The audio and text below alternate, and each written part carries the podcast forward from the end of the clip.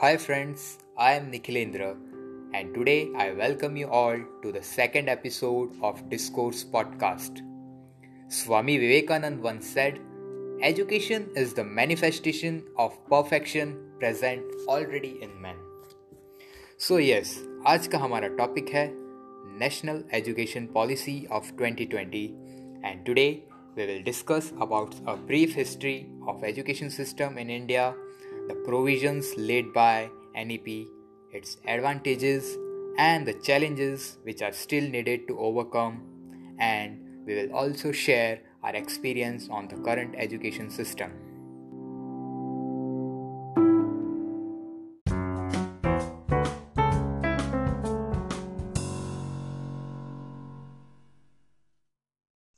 तो आज मैं और मेरे साथ है मिहिर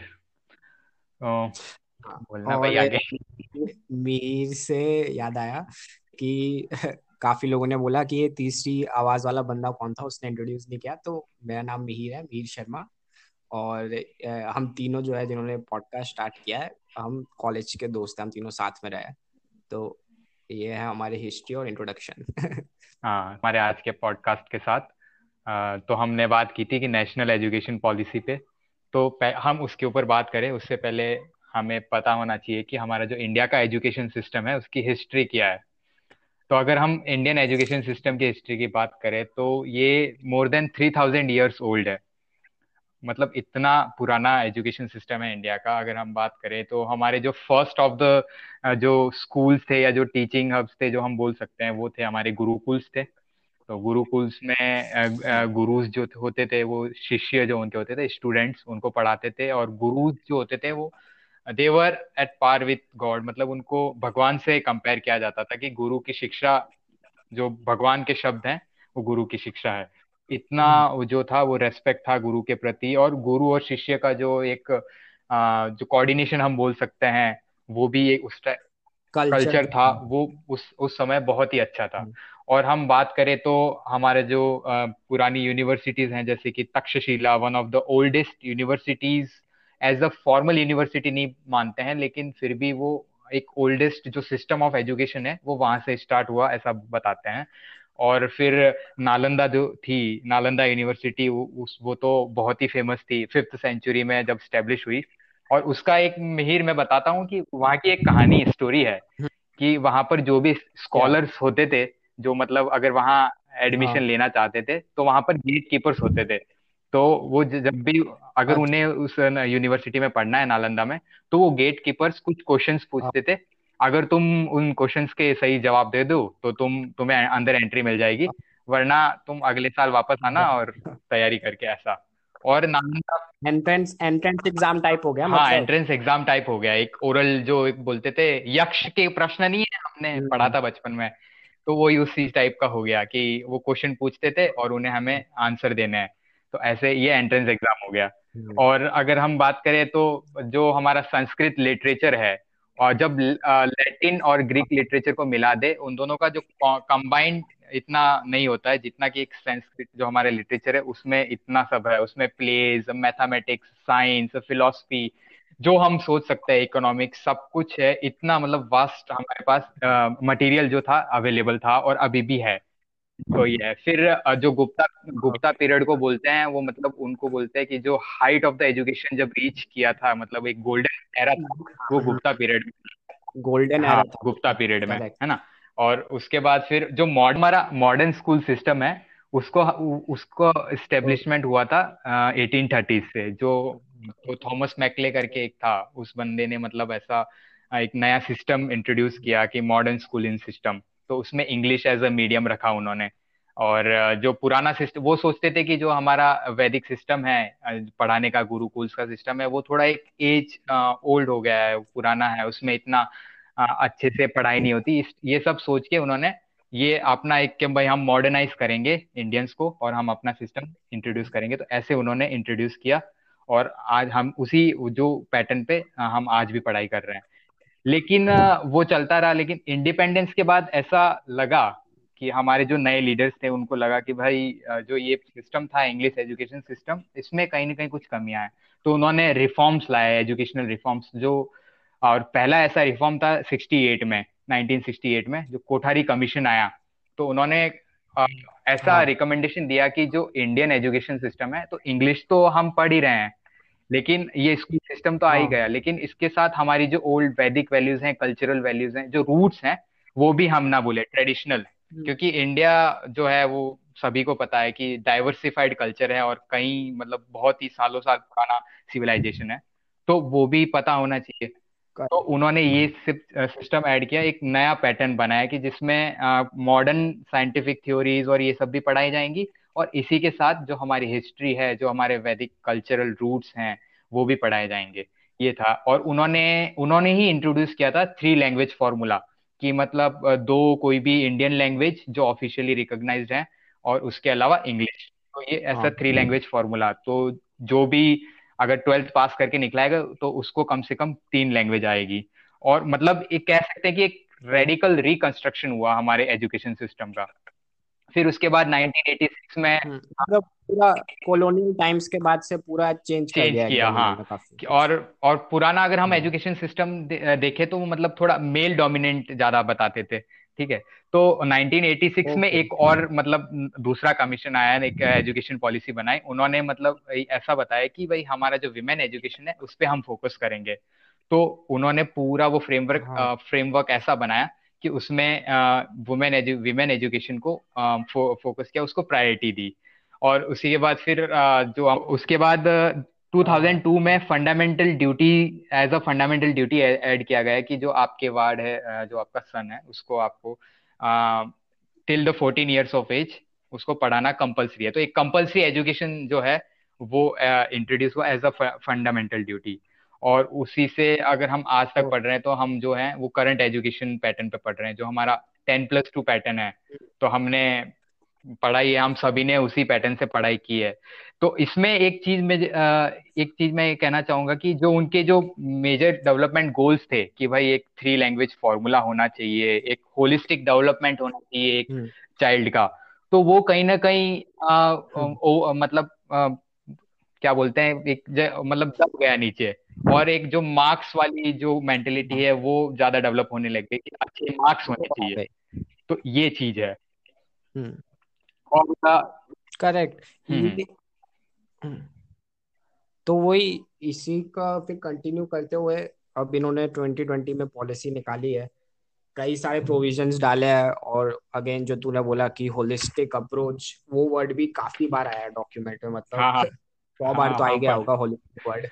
लेकिन उसका मीनिंग क्या होता है? मतलब होलिस्टिक का अगर हम डेफिनेशन देखें कि एज अ होल देखना है इंस्टेड ऑफ़ एक चीज़ पे फोकस किया जाए। हाँ हाँ मतलब all round development all all around development जिसे कहते हैं। दैट उसका मीनिंग होता है होलिस्टिक तो इसमें इन्होंने मैं बोलूँगा कि काफ़ी काफ़ी सारी चीज़ें चेंजेस की है बहुत सारी चीज़ें चेंजेस की है।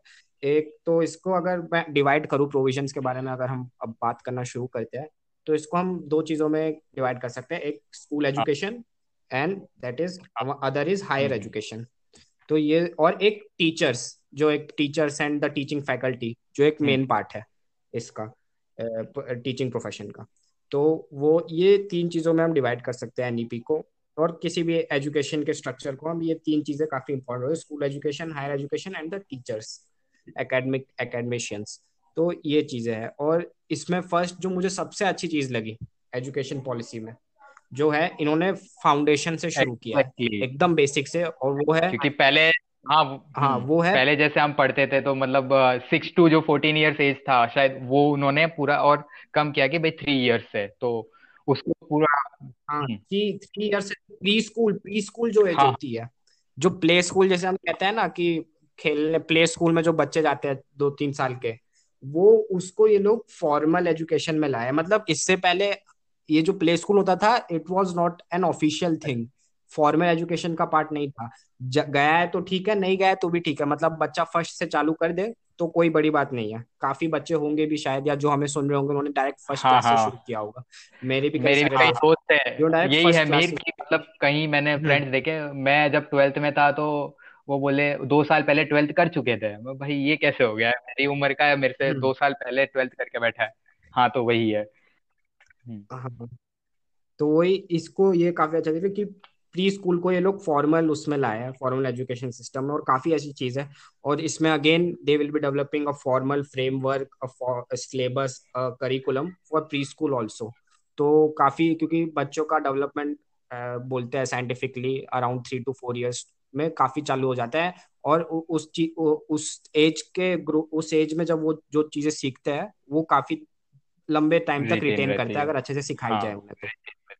तो ये काफ़ी एक मुझे अच्छा पॉइंट लगा जो उन्होंने डाला है कि फॉर्मल एजुकेशन प्री स्कूल को फॉर्मल एजुकेशन में लाया और दूसरी चीज़ जो है एक बहुत मतलब फाइंडिंग है जो इसमें एनईपी जिन लोगों ने कमीशन ने बनाया है उनकी एक बहुत बड़ी फाइंडिंग है कि फाउंडेशन फाउंडेशनल लिटरेसी और न्यूमेरेसी तो ये जो चीज़ है तो इसमें देखा गया है कि काफ़ी बच्चे जो फोर्थ फिफ्थ तक जो पढ़ चुके हैं मतलब they have pass their fifth class और सिक्स में आ चुके हैं लेकिन काफ़ी लोगों को काफ़ी बच्चों को क्या बोलते हैं पढ़ना नहीं आता रीडिंग करना नहीं आता या फिर ए, मतलब लिटरेसी जिसे कहते हैं और फाउंडेशनल लिटरेसी एंड न्यूमेरेसी का मतलब कि बेसिक जो रीडिंग एंड कैलकुलेटिंग एबिलिटी जो होती है। तो ये फाइंड किया कि फिफ्थ के बाद भी काफ़ी बच्चों को पढ़ना नहीं आता है और क्या बोलते हैं सिंपल एडिशन वगैरह और सब्ट्रैक्शन वगैरह नहीं कर पाते। जो एक बेसिक फाउंडेशनल होना चाहिए एक कोई भी एजुकेशन का कि आगे प्रोसीड करने के लिए। तो इस चीज़ पे इन्होंने फोकस किया है कि ये चीज़ को डेवलप किया जाएगा। ये ये हमारे क्या बोलते हैं अर्ली ईयर्स में जो pre school to fifth class रहेगा और अगेन जो तूने बोला कि हम टेन प्लस टू पैटर्न पे जो चलता आ रहा है उसको एकदम ही पूरा रिस्ट्रक्चर कर दिया है।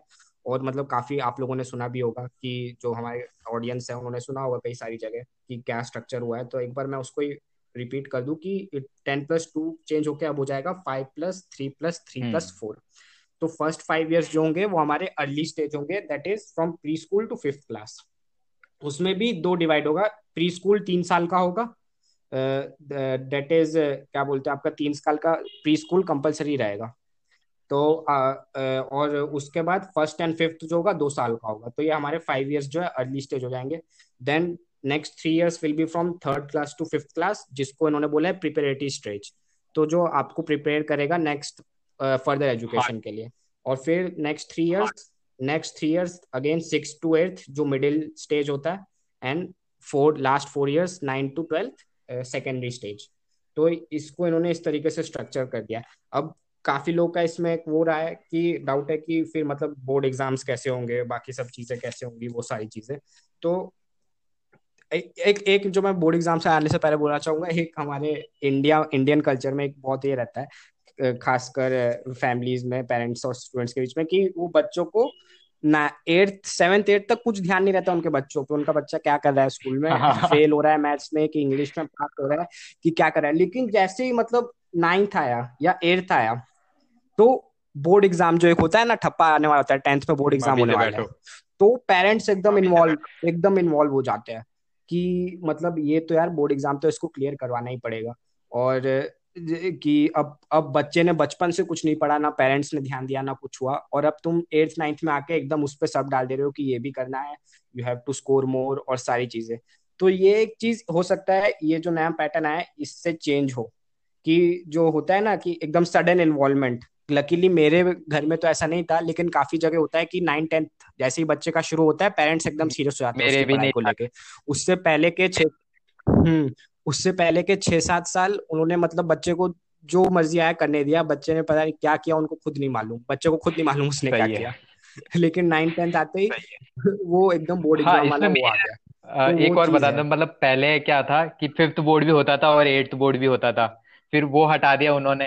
और फिर सिर्फ़ टेंथ हम्म। और ट्वेल्थ बोर्ड लग, रख दिया तो जैसे तो जैसे तूने हाँ। बताया कि एट्थ के आने के बाद तो ये था मैंने भी देखा अपने स्कूल में कि मतलब एट्थ में आने के बाद इतना स्ट्रेस बढ़ जाता था जो स्टूडेंट कभी कुछ पढ़ ही नहीं हम्म। पाए उनके ऊपर भी एकदम स्ट्रेस आ जाता मतलब एकदम स्ट्रेसफुल कंडीशन एनवायरमेंट बन जाता था तो वो है करेक्ट करेक्ट तो वही चीज़ है। और ये बोर्ड एग्ज़ाम भी जो हम बोलते हैं कि सही बात है यार अपना टेंथ तक की एजुकेशन को हमें सीरियस लेना चाहिए क्योंकि वो हमारा फाउंडेशन बनाता है। कोई भी हम आगे चीज़ पढ़ना चाहेंगे किसी चीज़ को पर्टिकुलर सब्जेक्ट को एक्सप्लोर करना चाहेंगे तो टेंथ तक टेंथ तक की बेसिक एजुकेशन हमारी स्ट्रांग होनी चाहिए तभी आगे प्रोसीड अच्छे से कर पाएँगे। ये इंपॉर्टेंट चीज़ है। लेकिन तुम ये बोलना कि जो टेंथ का वो एक बोर्ड एग्ज़ाम है जो मार्च में होता है वही तुम्हारा एकदम लाइफ लॉन्ग एम है और उसके बाद वो नहीं हुआ तो कुछ नहीं हुआ वो गलत है। हम्म। तो वो वो हटाने के लिए इन्होंने एक चीज़ जो एनईपी में लाई है वो ये है कि थर्ड में एक एग्ज़ाम होगा फिफ्थ में एक एग्ज़ाम होगा और एट्थ में एग्ज़ाम होगा। बोर्ड एग्ज़ाम नहीं होगा ये।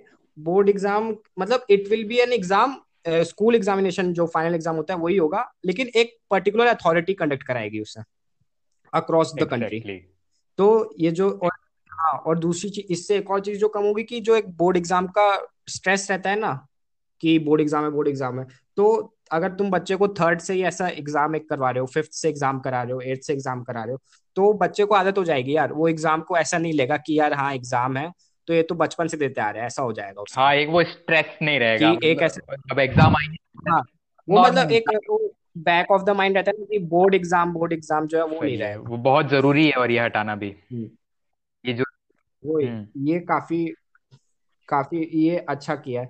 और एट द सेम टाइम क्या बोलते हैं ये जो कोचिंग वगैरह कल्चर को उसको भी डिस्करेज करेगा कि एग्ज़ाम के लिए स्पेशली जो प्रिपेयर कराते हैं टेंथ में कोचिंग ले ली बोर्ड एग्ज़ाम के लिए या ट्यूशन ले लिया तो वो चीज़ को भी काफ़ी हद तक ये डिस्करेज करेगा। जो दूसरी चीज़ जो है काफ़ी मतलब one of the important major कि इन्होंने मल्टी डिसिप्लिनरी अप्रोच को प्रमोट किया। हाँ।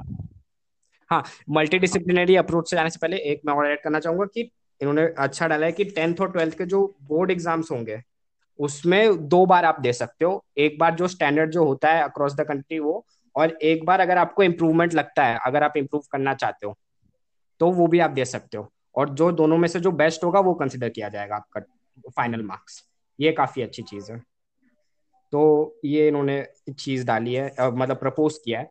और दूसरी चीज़ जो मैं बोलने वाला था मल्टी डिसिप्लिनरी अप्रोच को इन्होंने वो किया है कि जो टेंथ के बाद जो हमने स्ट्रीम्स को हार्ड लाइन डिवाइड कर दिया है, एकदम की आर्ट्स है तो मतलब हिस्ट्री जोग्राफी कॉमर्स है तो इकोनॉमिक्स अकाउंटेंसी साइंस है तो मैथ्स फिजिक्स केमिस्ट्री ये बायोलॉजी तो ये इसको इन्होंने बोला है कि मल्टी डिसिप्लिनरी अप्रोच रहेगा सेकेंडरी स्टेज पे। और ये मल्टी डिसिप्लिनरी सेकेंडरी स्टेज पे मतलब वो इम्पोर्ट वो हो जाएगा कि लाइमलाइट में आएगा लेकिन स्टार्टिंग उसकी बेस से ही की जाएगी बचपन की तुम तो, मतलब जो तुम्हें सब्जेक्ट पसंद है वो ऐसे सेलेक्ट कर सकते हो उसमें कोई एक रेस्ट्रिक्शंस नहीं है हाँ. या फिर कोई रिजिडिटी नहीं है हम्म। करेक्ट अगर तुमने हिस्ट्री लिया है और तुम साथ में फिजिक्स पढ़ना चाहते हो तो पढ़ सकते हो ऐसा कुछ भी नहीं है। और सिर्फ़ हिस्ट्री फिजिक्स तो ये एकेडमिक सब्जेक्ट्स की बात करी मैंने। बाकी स्पोर्ट्स अब बोला है इन्होंने स्पोर्ट्स हो गया अपना डांसिंग और ये हो गया जो परफॉर्मिंग आर्ट्स हम्म। जो होता है। तो इन सारी चीज़ों को भी इंक्लूड किया है। और दूसरी चीज़ जो उन्होंने बोली है जो प्रिपरेटरी स्टेजेस से जो सॉरी मिडिल स्टेजेस से सिक्स क्लास से वोकेशनल सब्जेक्ट्स को भी इम्पोर्टेंस दी अच्छा। जाएगी।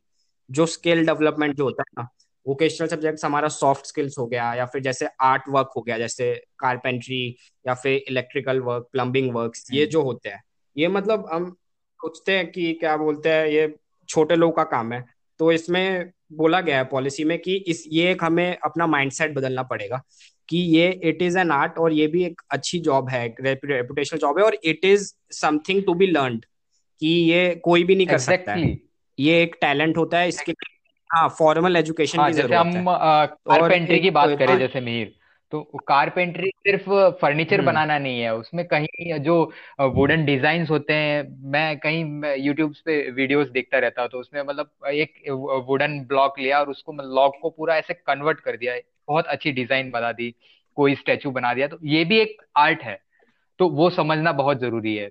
हम्म। वही वही। तो ये एक चीज़ इन्होंने प्रमोट किया। इसी में आपका जो कोडिंग एक बहुत बीच में मीम्स बनने लगे थे कि कोडिंग सिखाया जाएगा बच्चों को सिक्स क्लास से। तो ये इसमें आपको कोडिंग भी आ जाएगा कि काफ़ी चीज़ें को एक्सप्लोर किया जाएगा बचपन से ही। तो उसको और बचपन से ही बच्चों को कैसे सिखाया जाएगा पेरेंट्स का इन्वॉल्वमेंट रहेगा टीचर्स का इन्वॉल्वमेंट रहेगा।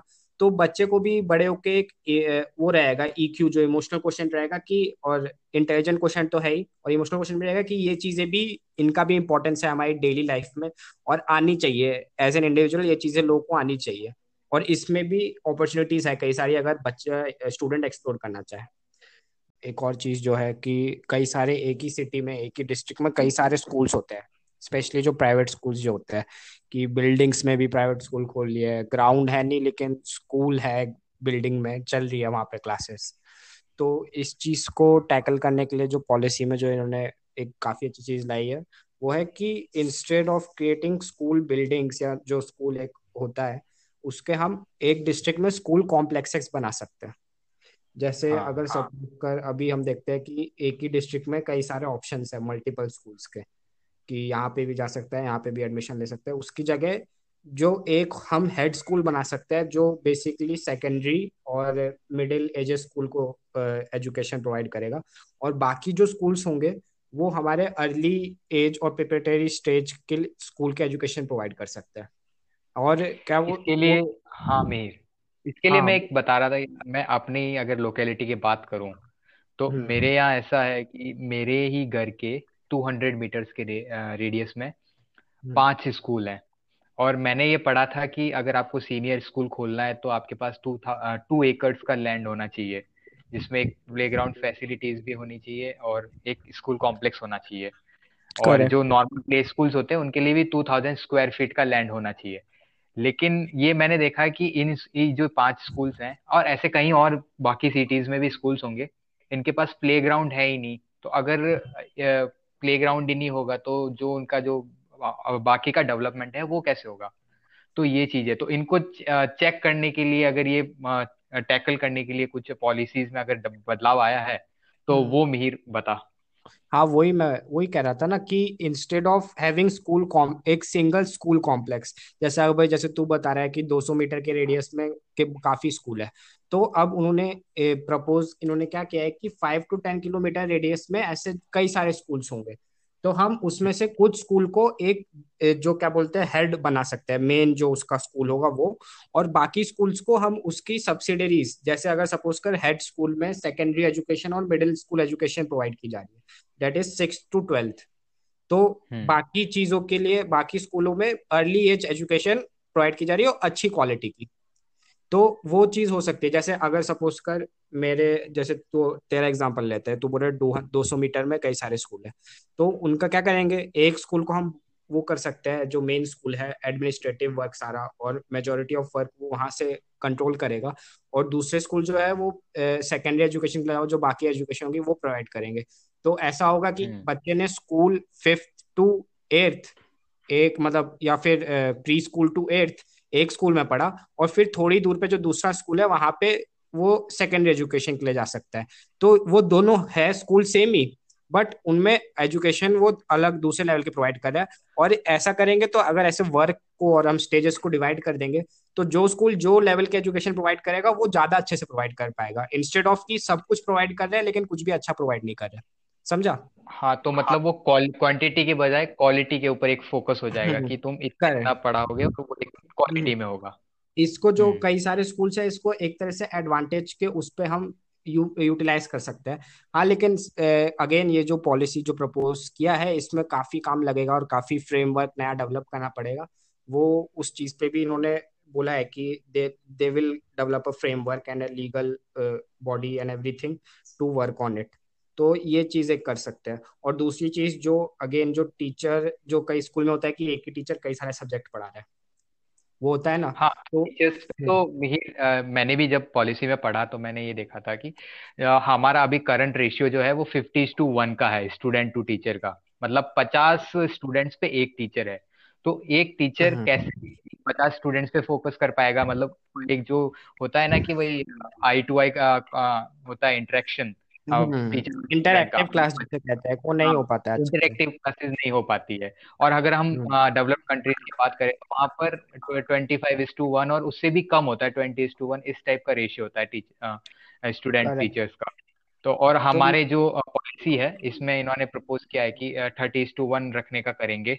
और जो तू बता रहा था कि कॉम्प्लेक्स वाला है एक एक स्कूल में इतना पढ़ाई होगा सेकेंडरी लेवल का हो गया अलग दूसरे स्कूल में वो स्टेजेस का हो गया तो इन्होंने टीचर्स हम्म। का एक और बताया है कि शेयरिंग ऑफ़ टीचर्स क्योंकि टीचर्स पॉपुलेशन हमारी बहुत है और टीचर्स हाँ। की अवेलेबिलिटी कम है तो जो ग्रुप ऑफ़ स्कूल्स होगा ग्रुप होगा स्कूल का एक पर्टिकुलर सिटी में जो स्पेशलाइज टीचर हम्म। होंगे जैसे कि डांस हो गया फाइन आर्ट्स हो गया जो भी ऐसे स्पेशलाइज टीचर हैं तो वो शेयरिंग होगा उन टीचर्स का कि भाई आ, इतने टाइम पीरियड में आप यहाँ इस स्कूल में जाइए मतलब एक दूसरे से शेयर करेंगे वो अपने टीचर्स तो ये काफ़ी अच्छा लगा मुझे और दूसरी बात है कि जो हमारे यहाँ पर ट्रांसफर्स बहुत होते हैं और हम्म। बाकी डिपार्टमेंट में तो होते ही हैं और टीचिंग डिपार्टमेंट में भी होते हैं तो जो एक कंटिन्यूटी होती है वो टूट जाती है मतलब ब्रेक हो जाती है कंटिन्यूटी में तो जो स्टूडेंट टीचर का इंटरेक्शन होता है तो एक हम्म। पहले कोई स्टूडेंट जैसे फॉर एग्ज़ाम्पल मैथ्स पढ़ रहा था एक पर्टिकुलर टीचर से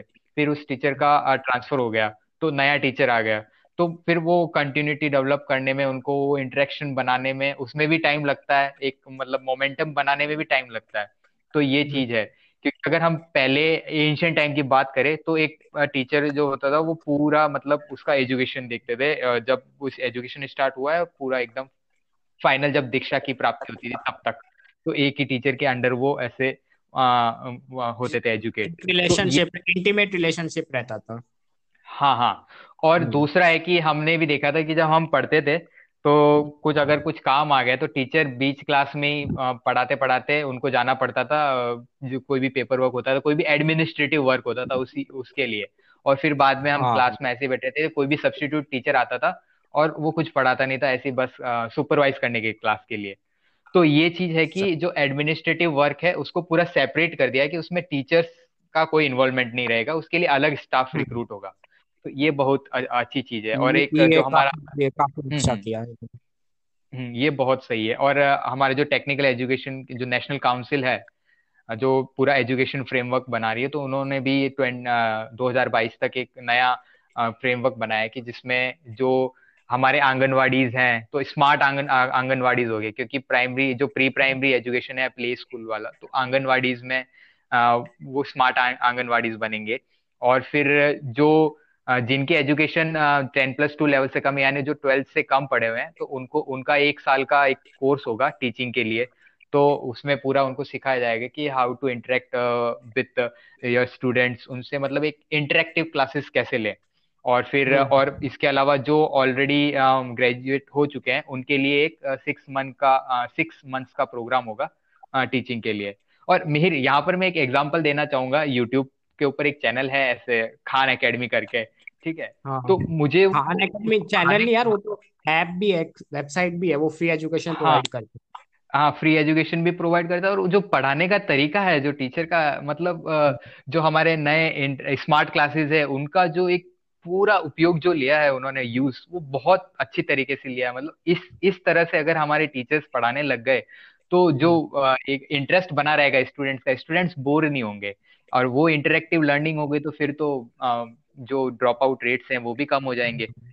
ड्रॉप आउट रेट सही बोला इसी से ड्रॉप आउट रेट से ही मेरा सेकंड पॉइंट जो आता है कि काफ़ी ड्रॉप आउट रेट ऑब्ज़र्व किया है स्पेशली आफ्टर एट्थ क्लास जो सेकेंडरी एजुकेशन लेवल जब शुरू होता है तो काफ़ी ड्रॉप आउट रेट ऑब्ज़र्व किया है। स्पेशली जो सोशली एंड इकोनॉमिकली बैकवर्ड जो रीजन्स है और जो ग्रुप्स है उनमें।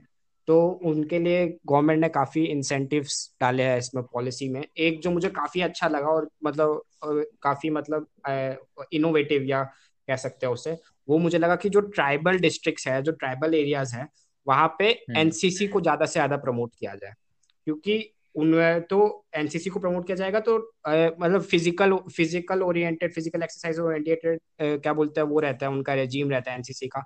और ट्राइबल किड्स जो होता है, वो इस एरिया में काफ़ी मतलब एक्सेल करते हैं। तो उन्होंने बोला है कि स्पेशली एनसीसी और स्पोर्ट्स को ज़्यादा से ज़्यादा प्रमोट किया जाए।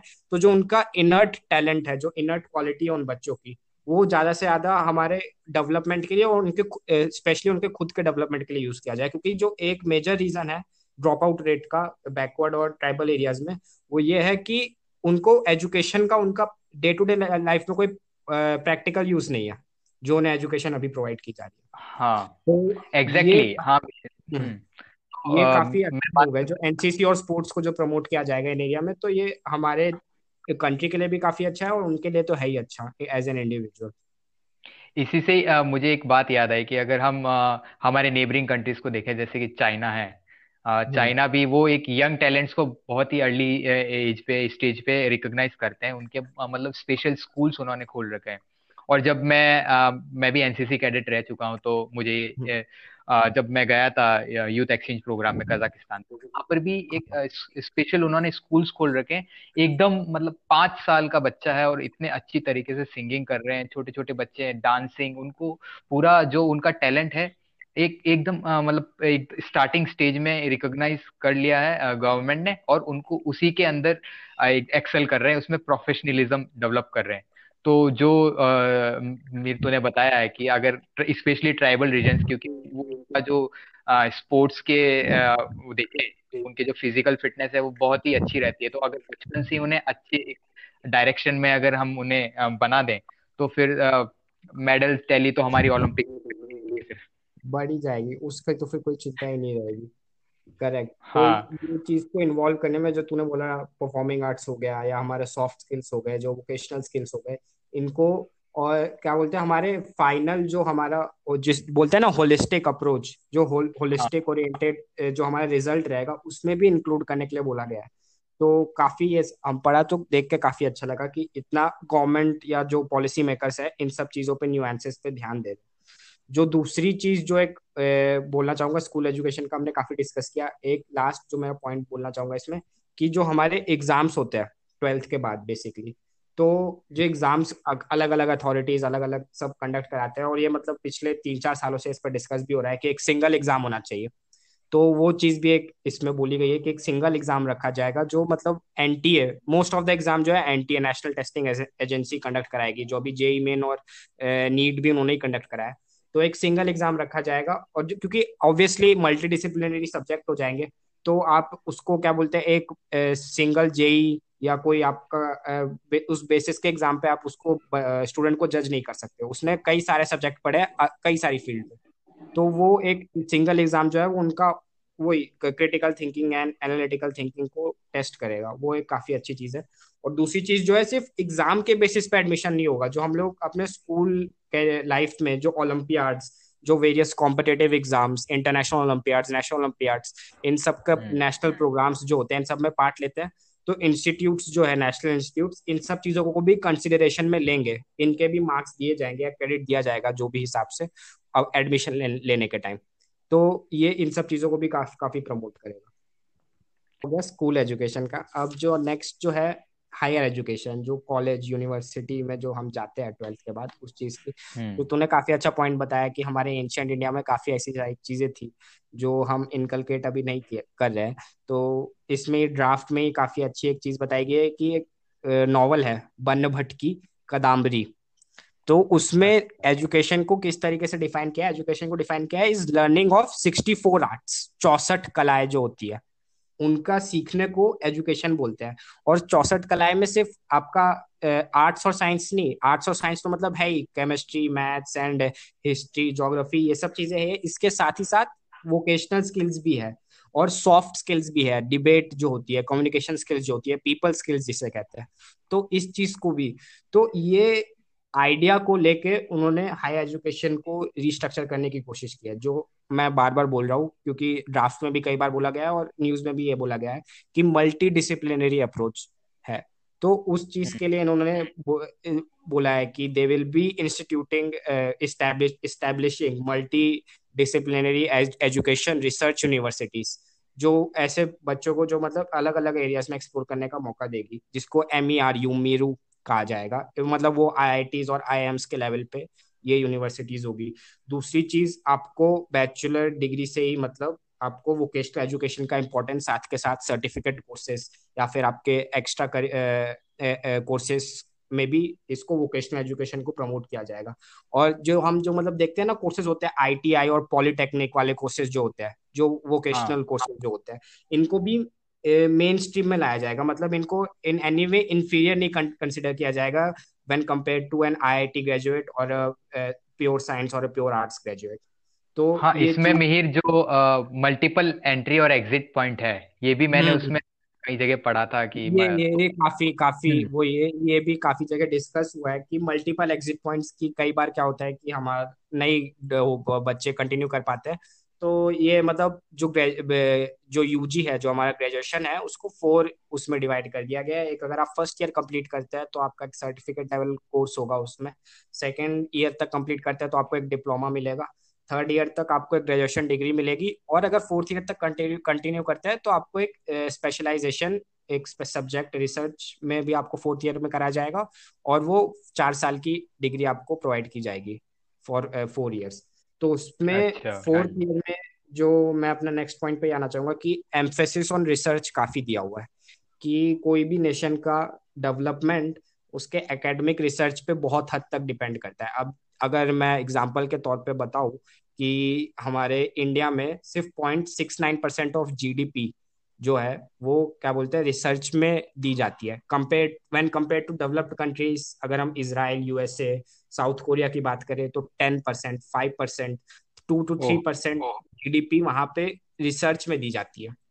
तो ऐसे कोई भी कंट्री ऐसे डेवलप नहीं होती। उसको और रिसर्च सिर्फ़ साइंटिफिक की रिसर्च नहीं आर्टिस्टिक रिसर्च आप कोई भी फ़ील्ड की रिसर्च जो आपके टीचिंग एकेडमिक उसमें रिसर्च करना चाहते हैं या कोई उन सब सब फ़ील्ड के लिए रिसर्च पे काफ़ी एम्फेसिस दिया गया है। उसके लिए एक नेशनल रिसर्च फाउंडेशन बनाने के लिए बोला है जो क्या बोलते हैं कॉन्स्टिट्यूट किया जाएगा जो ओवरलुक करेगा इन सब रिसर्च प्रोग्राम्स को इंटर्नशिप्स को।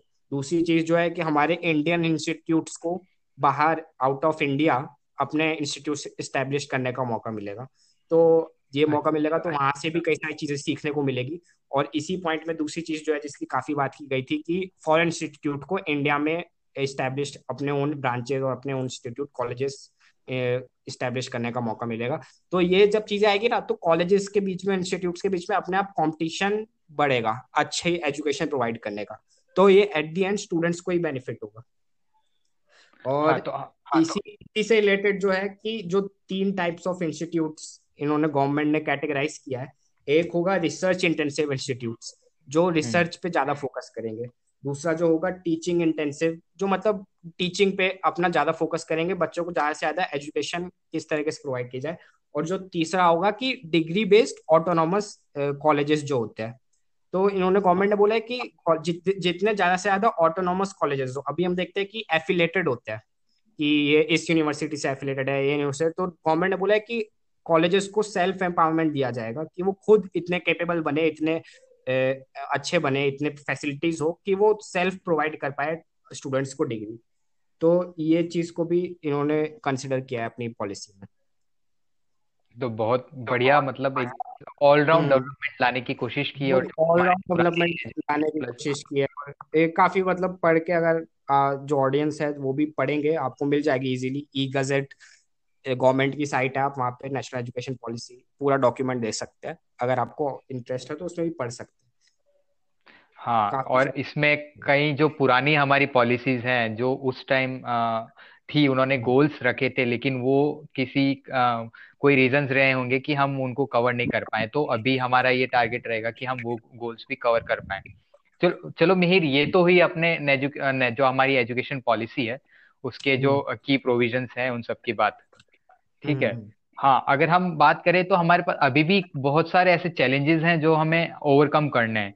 और कई सारे जो है कि एक मैंने फ़ेमस कोट सुना सुना था जॉन कीट्स का कि nothing ever become real till it is experienced तो उसको मैं हाँ तो अगर हम जो चीज़ है हमने बहुत अच्छा ड्राफ्ट तैयार कर लिया हमने सारे प्रोविजंस ला लिए लेकिन अगर हम हम्म। उसको अच्छे से इम्प्लीमेंट नहीं कर पाएँगे तो फिर बताया करने हम्म। खाली थेरेटिकल चीज़ हो जाएगी। उसको मतलब वही हवा वाली बातें जिससे कहते हैं हवा में बातें करना लंबी लंबी फेंकना वो हो जाएगा। और उसके लिए मतलब हमारे पॉलिटिशियंस गवर्नमेंट पास्ट रिकॉर्ड में काफ़ी फ़ेमस रही है। वो एक हाँ, चीज़ सही करेक्ट चलो हम उस तरफ़ नहीं जाएँगे थोड़ा पॉलिटिकल डाइवर्जन हाँ। इरेस्पेक्टिव ऑफ़ कौन सी पार्टी सब लोगों ने मतलब हवा में कई सारी बातें की है। ये हमने अपने रियल लाइफ में भी एक्सपीरियंस किया है तो ये करेक्ट सही बात है कि इम्प्लीमेंटेशन बहुत ज़रूरी है। और इसके लिए मतलब इसमें पॉलिसी में भी भले ही सिर्फ़ दो पेज में बात की की गई हो इम्प्लीमेंटेशन की, लेकिन उन्होंने इसको एक्नोलेज तो किया है एटलीस्ट कि implementation will be a big part तो नेक्स्ट ईयर वो लोग इसी इम्प्लीमेंटेशन पे स्टेट गवर्नमेंट्स एजुकेशन डिपार्टमेंट्स और डिफरेंट इंस्टीट्यूट्स के साथ काम करने वाले हैं। इस पॉलिसी में क्या क्या इम्प्लीमेंटेशन और क्या क्या नया आइडियाज़ और क्या क्या प्रोविजंस को किस तरीके से इम्प्लीमेंट किया जाएगा, उस पर डिस्कस करने के लिए। ये एक चीज़ है। और दूसरी जो मैं चीज़ बोलना चाहूँगा चैलेंज एक रहेगा कि सोसाइटी का माइंडसेट जो परसेप्शन एक है वो चेंज करने के लिए मतलब आप कितनी भी पॉलिसी डालो वो अपने को मतलब एज ए सोसाइटी चेंज होना पड़ेगा। उसमें सबसे बड़ा कि अगर आप मल्टी डिसिप्लिनरी अप्रोच की बात कर रहे हैं लेकिन अगर स्टूडेंट खुद ही रेडी नहीं है सोसाइटी उसके पेरेंट्स रेडी नहीं है उसको साइंस के साथ या फिजिक्स के साथ हिस्ट्री दिलाने के लिए तो वो ऑप्शन देगा कोई फ़ायदा नहीं है। है ना? Exactly exactly. और यहाँ पर मिहिर मैं एक बहुत अच्छी बात बताना चाहूँगा कि जब मैं एट्थ क्लास में था तो एट्थ क्लास तक हमारे संस्कृत और हिंदी दोनों थी।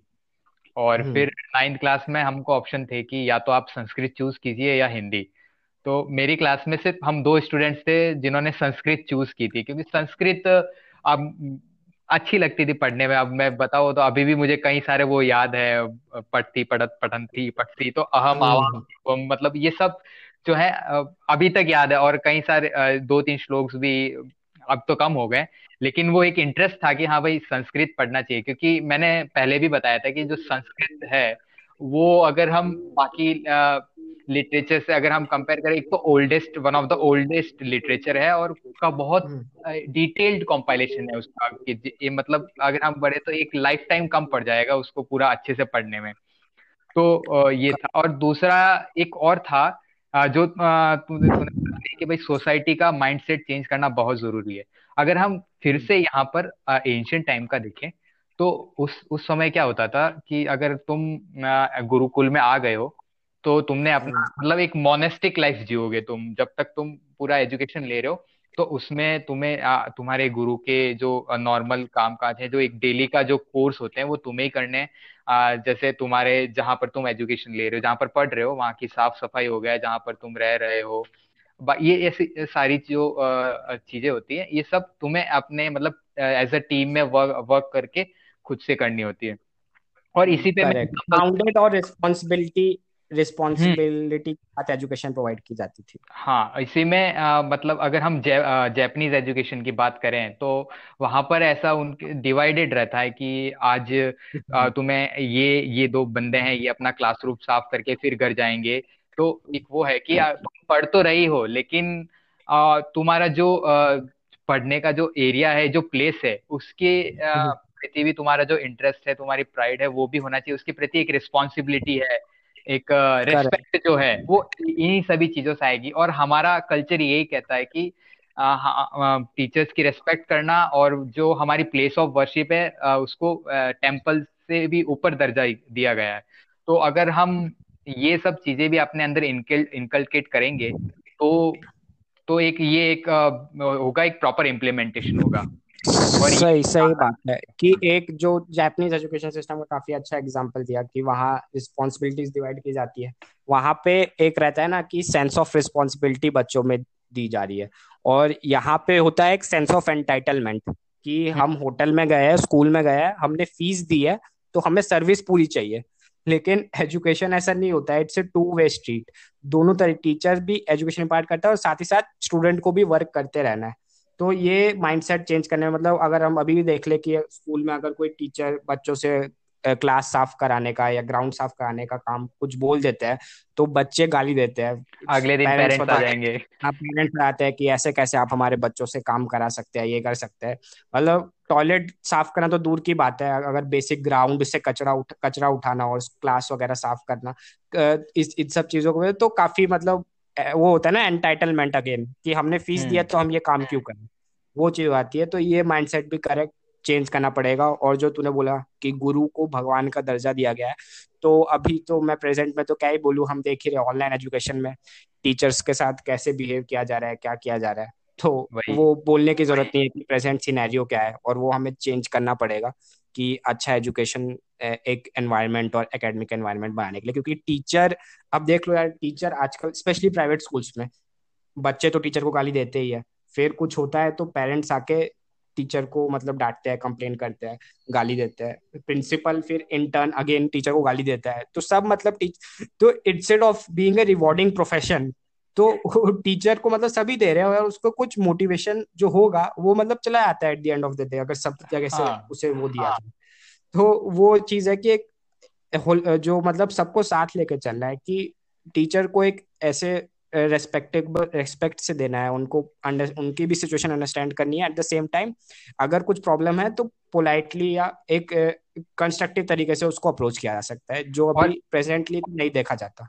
इसमें एक और चीज़ है मेरी जो टीचर्स हैं तो हमारे यहाँ जो टीचर्स का सिलेक्शन है ये चीज़ है हम्म। कि आज ये भी बात है कि आजकल हर कोई टीचर भी बन जाता है। ये भी मतलब जो है हमारा सिलेक्शन सिस्टम सही भी हाँ, थोड़ा उसमें जो है। करेक्ट करेक्ट क्योंकि तो मैं यहाँ पर एक मूवी के एग्जांपल दूँगा जो शाओलिन मूवीज़ होती हैं। तो उनमें हम्म। किसी टीच कोई टीचर अगर बनना चाहता था तो बाकी टीचर्स जो हैं वो चैलेंज देते थे उससे कि तुम अगर हमें इस आर्ट में अगर अपना वो बता दोगे कि तुम इतने अच्छे से प्रोफेशनल हो तो हम तुम्हें देंगे परमिशन कि तुम टीचिंग दे सकते हो। सिमिलरली हमारे यहाँ ऐसा है कि एक जो टीचर एज अ प्रोफेशन इसको समझना बहुत ज़रूरी है। क्योंकि टीचर एक नॉर्मल हर कोई खाली पढ़ाना नहीं होता कि बस अगर मुझे मैथमेटिक्स आ गई है मैं जा रहा हूँ स्कूल में और मैथ्स पढ़ा रहा हूँ। तो टीचर से हम्म। वो मॉरल एजुकेशन जो है एथिक्स जो है हमारे वो भी देना बहुत ज़रूरी है कि पढ़ाने के साथ साथ ये भी डेवलपमेंट कराए। तो एक जो है ये चीज़ देखना बहुत ज़रूरी है। और इसी में मैं फिर एग्ज़ाम्पल दूँगा फिर से कजाकिस्तान का। तो वहाँ पर ये चीज़ देखी गई है उन्होंने ऐसे इंस्टीट्यूशन स्टेब्लिश किए हैं जहाँ पर टीचर्स को ये पढ़ाया जाता है कि पढ़ाते कैसे हैं और कैसे स्टूडेंट के साथ इंटरेक्ट करें और ये जो एक प्रोफेशनल कोर्स होता है दो तीन साल का। तो करेक्ट करेक्ट ये चीज़ भी मतलब इसमें बोली गई है कि बीएड जो हमारे यहाँ होता है इसको एक दूसरा अप्रोच दिया जाएगा।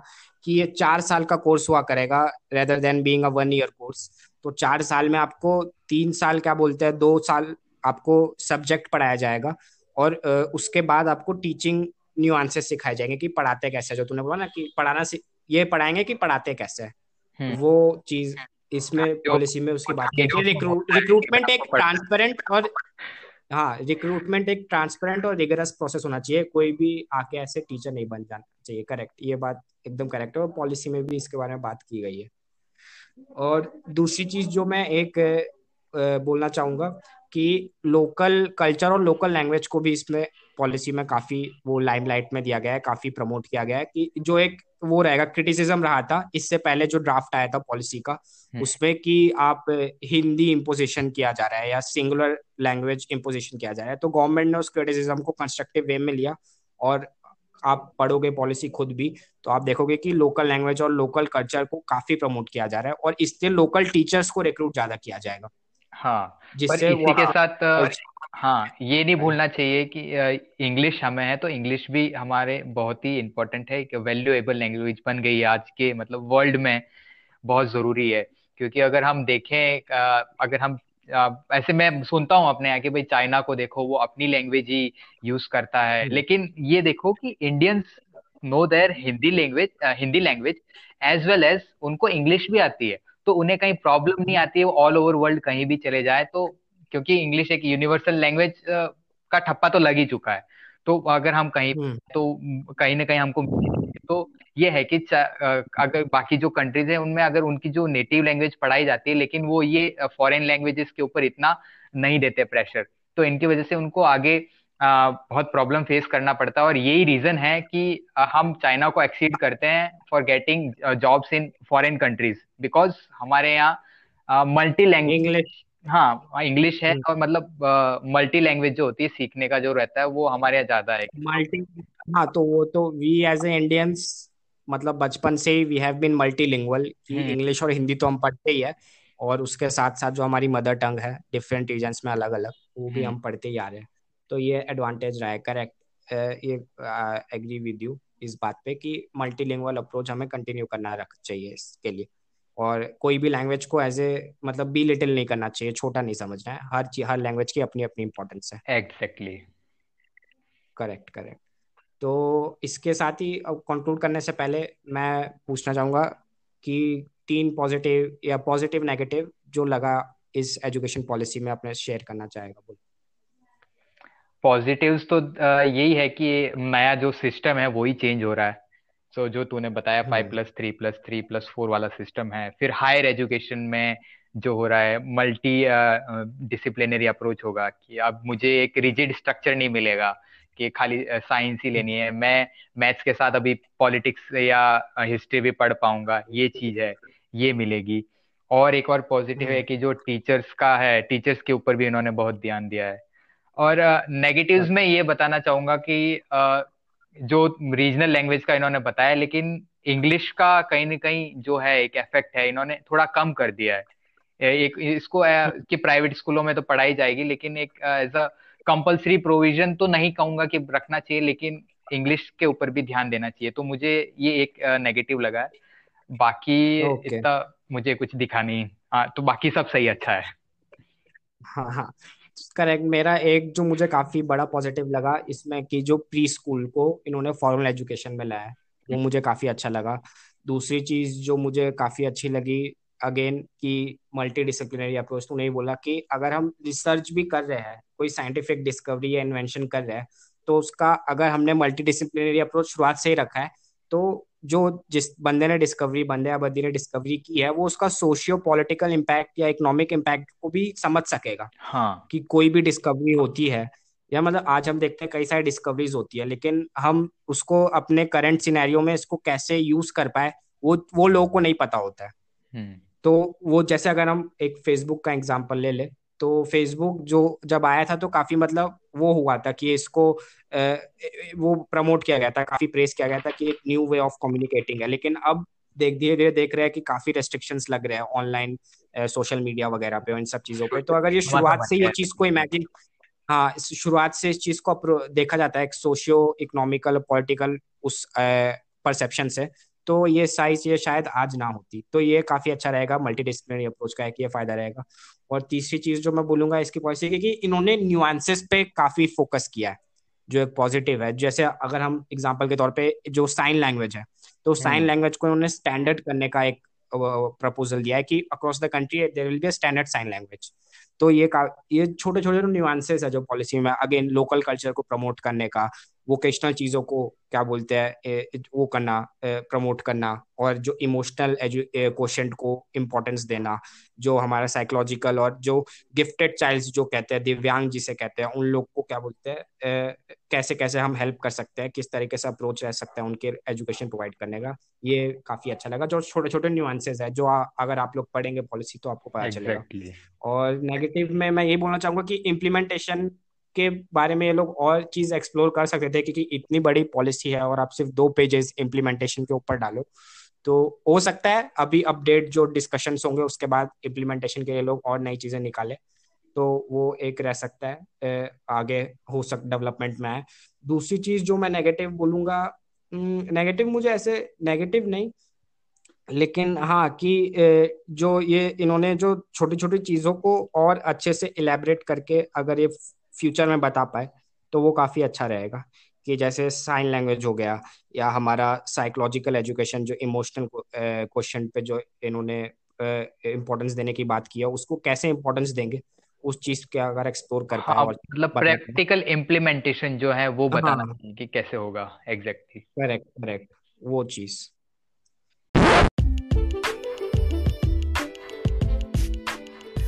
अगर आप लोगों ने यहाँ तक सुना तो thank you very much first episode के बाद काफ़ी सारे लोग के वेल विशेष और ढेर सारा प्यार आया था एंड वी अप्रिशिएटेड आप अपने आइडियाज़ अपने व्यूज़ सेम टॉपिक पे या किसी और टॉपिक पे हमारे साथ, हमारे सोशल मीडिया पे शेयर कर सकते हैं. हम इंस्टाग्राम पे है discourse podcast twenty twenty Facebook पे भी हमारा पेज है, वहाँ पर भी आप हमारे साथ शेयर कर सकते हैं.